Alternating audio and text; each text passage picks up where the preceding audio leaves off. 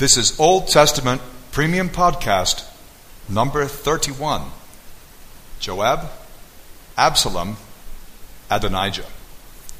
Greetings from Georgia. I've just driven back from Orlando. There was a conference of uh, around 1,500 people. I was uh, promoting books and talking and fellowshipping, and it's been quite a quite a, a, a great reunion with many friends. But this is a, a, triple study. We're not just examining one biblical character. We did uh, previously look at David. But all three characters are members of David's family. Joab, first, we will examine, is a very capable but not very spiritual general over the army. He is David's nephew. David had a sister who had three sons. Her sons were Abishai, Asahel, and Joab. And you read about these, and actually they're very important in the account in 2 Samuel. The second one we'll look at is Absalom, who is David's son who led a coup. Uh, I mean, it was really an effective coup d'etat, at least for a short period of time before his plans were foiled. And then the third and final character we will examine is Adonijah. Now, that's another one of David's sons. One of the important lessons of uh, Scripture is that God forgives. There is grace. Another important lesson, though, is that there are consequences to sin. Even if sin is forgiven, that doesn't mean that the penalties are thereby somehow circumvented. Uh, some people say God forgets our sin when He forgives. That's simply a metaphor. He doesn't forget, He will forgive, but the consequences still come. There's, so there's no, no magic way to wipe the slate clean if that means that we're going to avoid responsibility or consequences. The slate is wiped clean in our salvation, in our standing before God. Well, this is a very painful lesson uh, for all of us, for me, I'm sure for you listening to this, and certainly for David. 2 Samuel 12:10 So now the sword will never depart from your house, for you have despised me by taking the wife of Uriah the Hittite as your own. This is what the Lord says I'm about to bring disaster on you from inside your own household. Those are the words of Nathan rebuking David after the affair with Bathsheba and the killing of her husband Uriah. David had many enemies. Certainly, before he was established as king, he had the house of Saul going after him. He had Saul himself, whom he was serving, throwing spears at him. He had enemies from within the, the, the family of God and from, from without, uh, the Philistines, for example. But here, as a result of his sin, the Lord says, I'm going to bring disaster on you from inside your own household. Oh, and uh, in no family uh, is this uh, so developed and played out as in the family of David. I mean, possibly the family of Abraham rivals him when we look at the the, the, four generations Abraham, Isaac, Jacob, Joseph, and look at all the stuff that's going on. Uh, but in the case of David, uh, there's so, so much source material. Now, before I begin the individual studies, let me just tell you what their names are. Uh, the, the Hebrew names Joab is Yoav, and Yoav is the Lord is father. Absalom is Avi Shalom. My father is peace.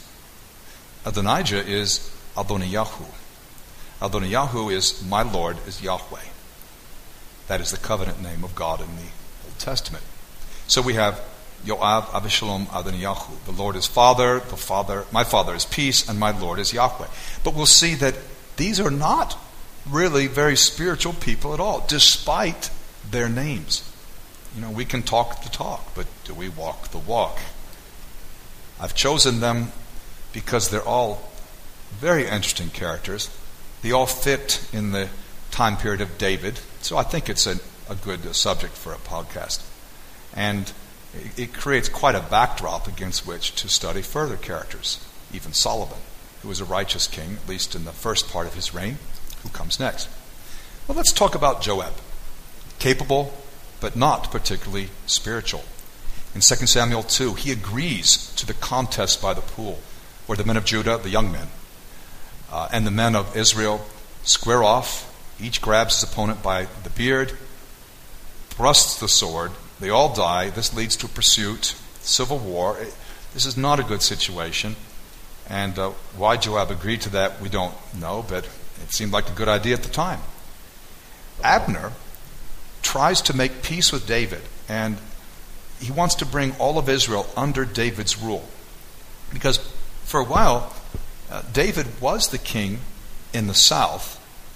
He was uh, reigning in, uh, in Hebron.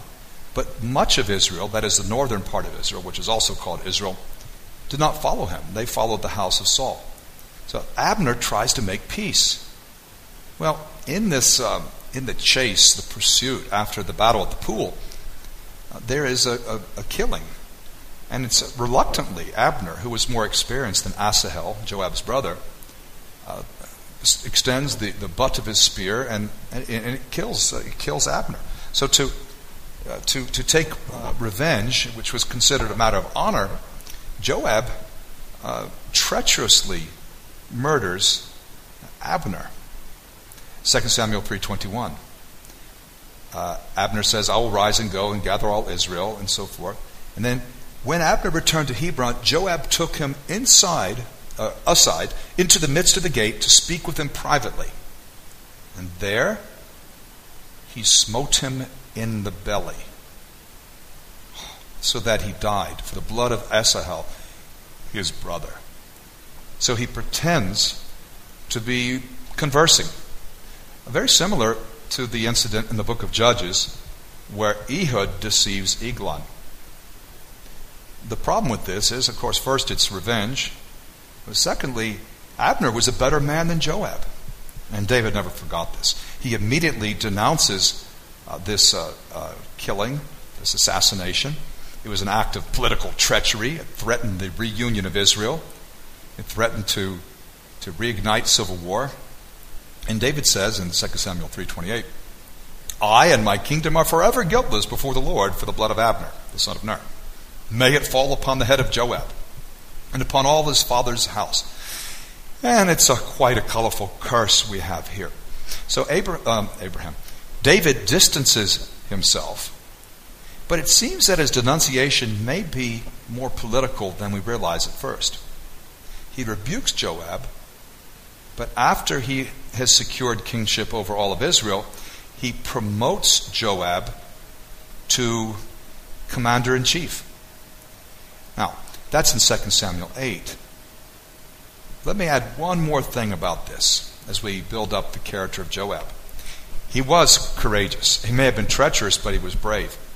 Whoever was going to take Jerusalem would have to dislodge the Jebusites in some ingenious way because they had their own water supply and it was very well fortified. In 2 Samuel 5, we read about the water shaft. And there is a, a shaft, well, there's a Hezekiah's tunnel which goes horizontally. There's a, there's a water shaft that goes upward or more diagonally. Uh, you, you can go into it, it's, it's open to the public. But we would have to look at the parallel account in First Chronicles to see exactly what's going on. Often we supplement the material in Samuel and Kings with the material in Chronicles. In fact, you could call Chronicles supplements. The, the, uh, the term supplements or even leftovers is appropriate. Uh, 1 Chronicles 11.6, David says, Whoever leads the attack on the Jebusites will be commander in chief. And Joab is the one who takes up the, the challenge. So he gets access through the water shaft. And so he earns his position in a way, kind of like the way David uh, earned the daughter of Saul. Uh, you know, the price was uh, 100 Philistine foreskins, at least that was the original price. So Joab earns it. On the other hand, the fact that David would promote a man who had, uh, had, had, committed such an act of treachery, and, and, I think apparently had very little conscience, uh, it does not speak well of David. And I think the way I, expl- uh, way I can make sense of this is David was very impressed with him. Sometimes I, I read about people. Oh, sometimes I meet people who are not very spiritual, but there's something I very much admire about them. Maybe they're calm, maybe they're smart, or maybe they're very, very athletic. And so I, I don't think clearly at the moment. At any rate, Joab was promoted. So he takes Jerusalem in the Ammonite War um, in 2 Samuel 10. Uh, he's the general. This man is a military figure. But in 2 Samuel 11, when David is covering up his sin, if you'll remember, the instructions were hand delivered by Uriah to Joab. And the letter said basically, make sure he dies. Joab complies. He's like a hitman. He's very calculated here. You want it done clean? You want it done dirty? I mean, I think he would have done whatever David asked him to do. Uh, and uh, Uriah is, is killed. And then, of course, David uh, takes Bathsheba, that is his former wife, to be his wife. Well, Joab also works it out for Absalom to be brought to Jerusalem in chapter 14. This is after the rebellion. We'll read about that soon. He works it out for him to come, but then he ignores him, and Absalom sets fire to his fields, and eventually, you know, he, Absalom meets David. But then after the rebellion, Joab kills Absalom, chapter 18, despite the explicit instruction of David. He kills Absalom, who, who had got caught in the tree he chides David on his emotion expressed to Absalom. That is, uh, in chapter 19, when the troops are coming back after this revolt, David is uh, very cut up. And Joab rightly perceives that this can severely hurt morale. You can read about that in uh, 2nd, uh, 2 uh, Samuel 19, verse 5 and following. In other words, David seems to care a lot more about Absalom than he does about the troops. Well, actually, I think that's true. He probably did uh, and Joab sees. Jo- Joab's very shrewd. He also kills um, Amasa. And this, this reminds me of the, the situation with Abner. And let me read from uh, 2 Samuel uh, 20, verses 8 and 9. Uh, verses 9 and 10. Verses 8 to 10. Sorry. Joab said to Amasa, How are you, my brother? Then Joab took Amasa by the beard with his right hand to kiss him. Amasa was not on his guard against the dagger in Joab's hand, and Joab plunged it into his belly, and his intestines spilled out on the ground. Without being stabbed again, Amasa died. Well, here's another assassination. It's a deception. It, it, it's like the execution of Abner. And it does again remind us of, of Ehud and Eglon back in the book of Judges. So this is um, it's a it's a terrible thing. I mean, it, it's a murder. And so, again, we see the lack of conscience. But again, we see the shrewdness. When David orders the census, and this is in 2 Samuel 24, and you know, the censuses in the Old Testament were military. It was really to take stock to see, see how big your army is. And uh, Joab knows it will be unpopular, and he opposes it. Well, why would it be unpopular? Well, one reason is because when censuses were taken, people had to pay uh, a tax. Uh, Exodus chapter 30 commands that. So it's not popular because it's a, in a way, it's raising taxes, whether you, it's an increase or it's a collection. They are raising taxes as they go through Israel. And he opposes it. So again, intelligence. But not as much as intelligence as he needed because when Adonijah later proclaims himself king, 1 Kings chapter 1, Joab is on his side. He doesn't back Solomon, he backs Adonijah. He comes to his end when Solomon has him killed by uh, Benaiah. Benaiah is his successor. Now, this was not technically an execution order from David. Joab was killed when he backed Adonijah against Solomon. God had already said Solomon would be the king. Let me read from 1 Kings chapter 2, verse 32. The Lord will repay him for the blood he shed, because without the knowledge of my father David, he attacked two men and killed them with the sword. Both of them, Abner son of Ner, commander of Israel's army, and Amasa son of Jether, commander of Judah's army, were better men and more upright than he. And so Joab comes to an end. He figures prominently in these books of the Bible. He has the intelligence, but not quite the conscience to match. He's extremely capable. And perhaps that's why he stays in control for so long. Now, the second of our three unsavory characters is Absalom. He's born, 2 Samuel 3, and we read nothing about him until the incident with Amnon and Tamar. After David's sin triggers a, well, it's really a, a, a cataract of family problems. 2 Samuel 13, and again, it happens very quickly, shows the rape of Tamar. Tamar is one of David's daughters, and he's raped by Amnon, who's one of David's sons. Well, Absalom is, uh, was, is more closely related to Tamar, and so he, by treachery, has Amnon killed. Eventually, he's, he's, uh, he runs away. He's uh, uh, in exile, so to speak. He contrives to return to Jerusalem, and he, he does come to Jerusalem, chapter 14. We see that he's physically handsome. And again, all these notes, I know sometimes I, I refer to many scriptures. You, will find uh, the references in the in the, the, the, sheet, not the sheet, but the paper that comes with, with all of these podcasts. Just go to the um, go go back to the web page. And he's physically handsome. He has David's face. Absalom's face is handsome. It's the same word. They both, he's inherited the, let's say, the, the physical characteristics of David, but not the spiritual characteristics. Because whereas they both sinned seriously, egregiously, David was willing to repent, Absalom did not. Absalom has three sons and a daughter. His daughter is Tamar. I guess we might say Tamar. But Tamar is clearly named after his sister, the sister who was raped. So Absalom has not forgotten. And uh, like Joab, uh, he, he keeps his, uh, uh his vendetta here.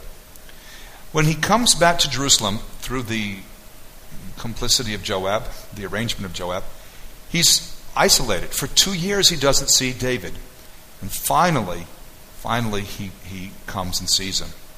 David doesn't deal with him. This is one of the characteristics of men in the Bible, and sometimes us fathers today, where, where things happen among our family members or in our circle of friends or even people in church, and we don't always address it. And David lets things slide.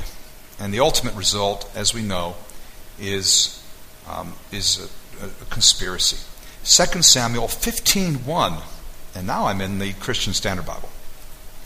After this, Absalom got himself a chariot, horses, and 50 men to run before him.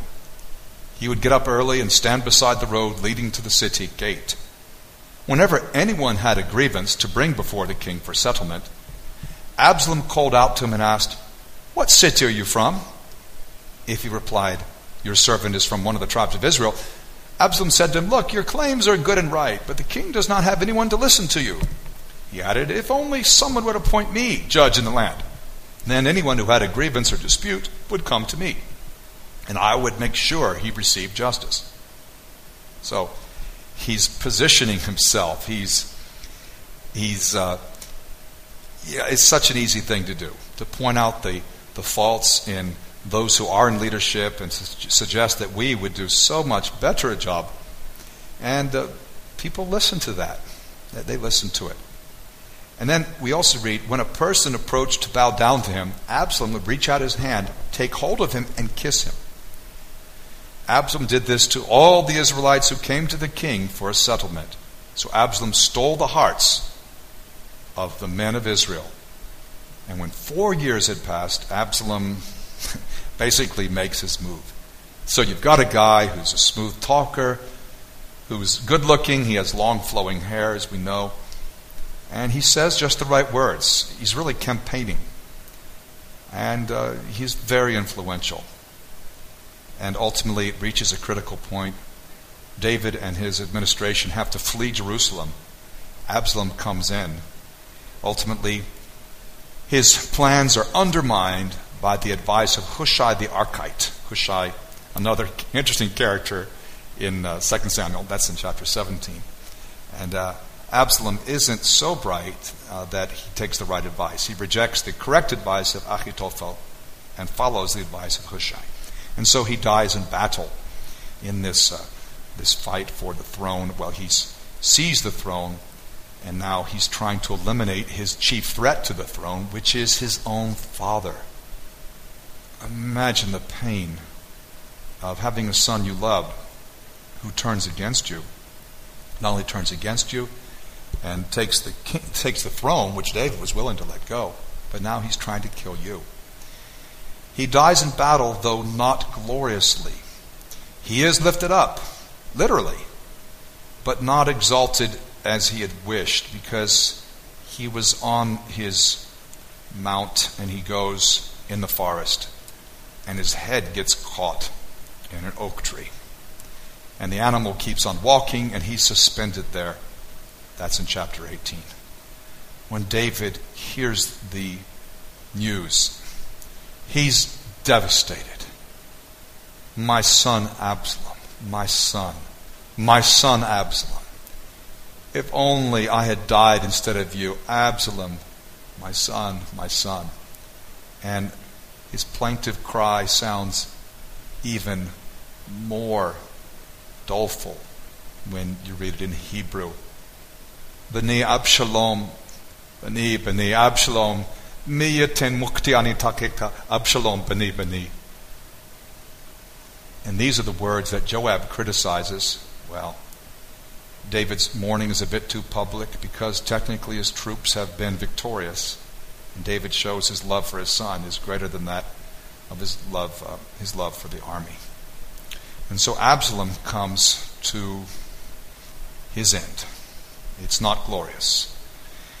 The third character, and we'll look at him quite briefly, is Adonijah, another one of David's sons. We read about his birth in 2 Samuel 3. And he has a conspiracy. Solomon is younger, Adonijah is the older brother. And finally, after David dies, Adonijah proclaims himself king. I'll read in 1 Kings chapter 1 verse 5.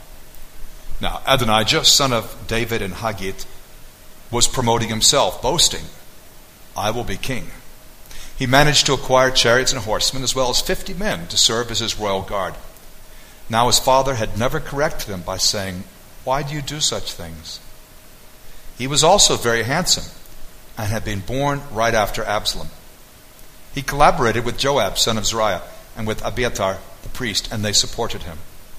But Zadok the priest, Benaiah son of Jehoiada, Nathan the prophet, Shimei, Rei, and David's elite warriors did not ally themselves with Adonijah. Adonijah sacrificed sheep, cattle, and fattened steers at the stone of Zohelet near En Rogel. He invited all his brothers, the king's sons, as well as all the men of Judah, the king's servants. But he did not invite Nathan the prophet, Benaiah, the elite warriors, or his brother Solomon. Surprise. I mean, he didn't invite Solomon, who was the rightful king. He didn't invite him to, uh, to his coronation. uh, well, what happens? Uh, Solomon's merciful. He's merciful towards his brother Adonijah. And Adonijah's life is spared. But only on the condition that he be a worthy man. And basically, what that means is not challenge the throne again. Well, as we know, he schemes for power, he schemes for position once more in chapter 2.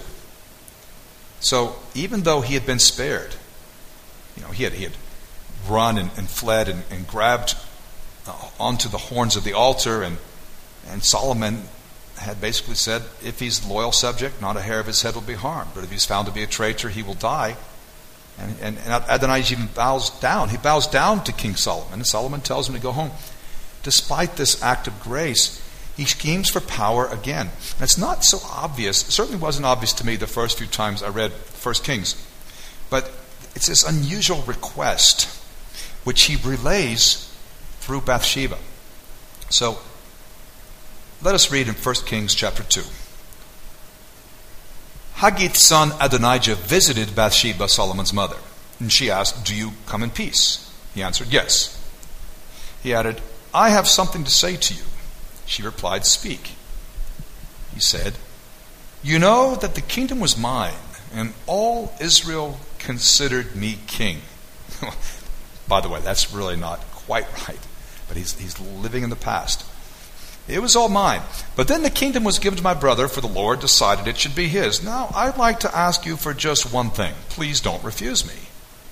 She said, Go ahead and ask. He said, Please ask King Solomon if he would give me Abishag the Shunammite as a wife, for he won't refuse you. Well, King Solomon answers his mother, Why just request Abishag the Shunammite for him? Since he is my older brother, you should also request the kingdom for him. For Abiathar the priest, and for Joab son of Zeruiah, King Solomon then swore an oath, By the Lord, may God judge me severely if Adonijah does not pay for this request with his life. Well, it's not obvious what he's asking for a wife. Abishag, we know, was very beautiful.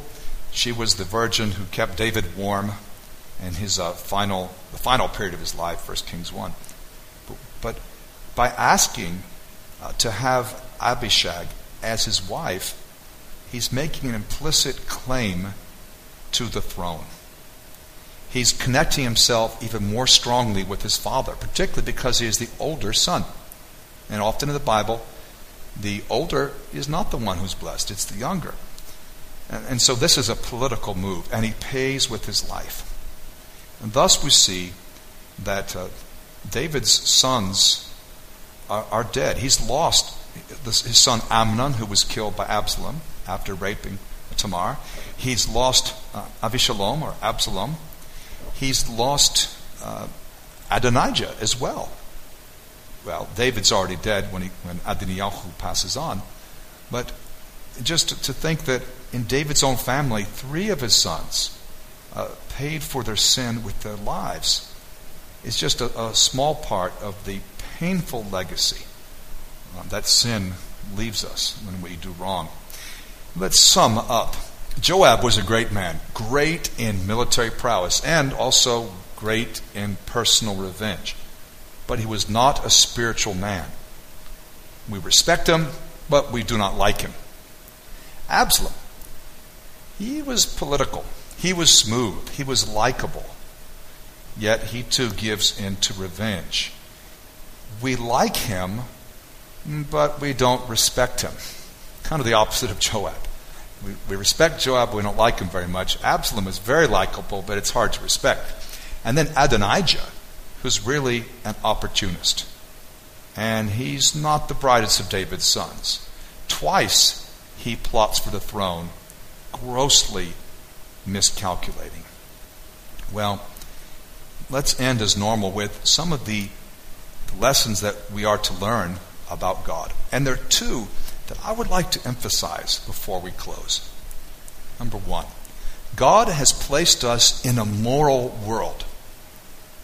That means that our sin has ripple effects. Our sin affects large numbers of those with whom we are connected. And it begins in our own household, begins in our own family, and it spreads out from there. And why is this? Because God has placed us in a moral world. Secondly, God's choice of leader is often the one we would least expect. I mean, think of David, the youngest of his brothers. Solomon was chosen. I mean, in one sense, he shouldn't even have been born. He's born because David marries Bathsheba. And that happens because David murders her husband Uriah. Solomon is the younger brother anyway. Adonijah is the older brother. Well, but God's providence overrides human sin. This point is that God's choice of leader is often the one we would least expect. There are many examples where the younger is promoted over the older, from Genesis on it's a common theme. Consider, for example, how often God gives the blessing, or the patriarch gives his blessing not to the firstborn, but to a younger brother. Next time, we're going to look at Solomon. This time, we looked at Joab, Absalom, and Adonijah. I encourage you in your personal study to continue to compare and contrast and understand the effects of sin and righteousness throughout every generation of God's people.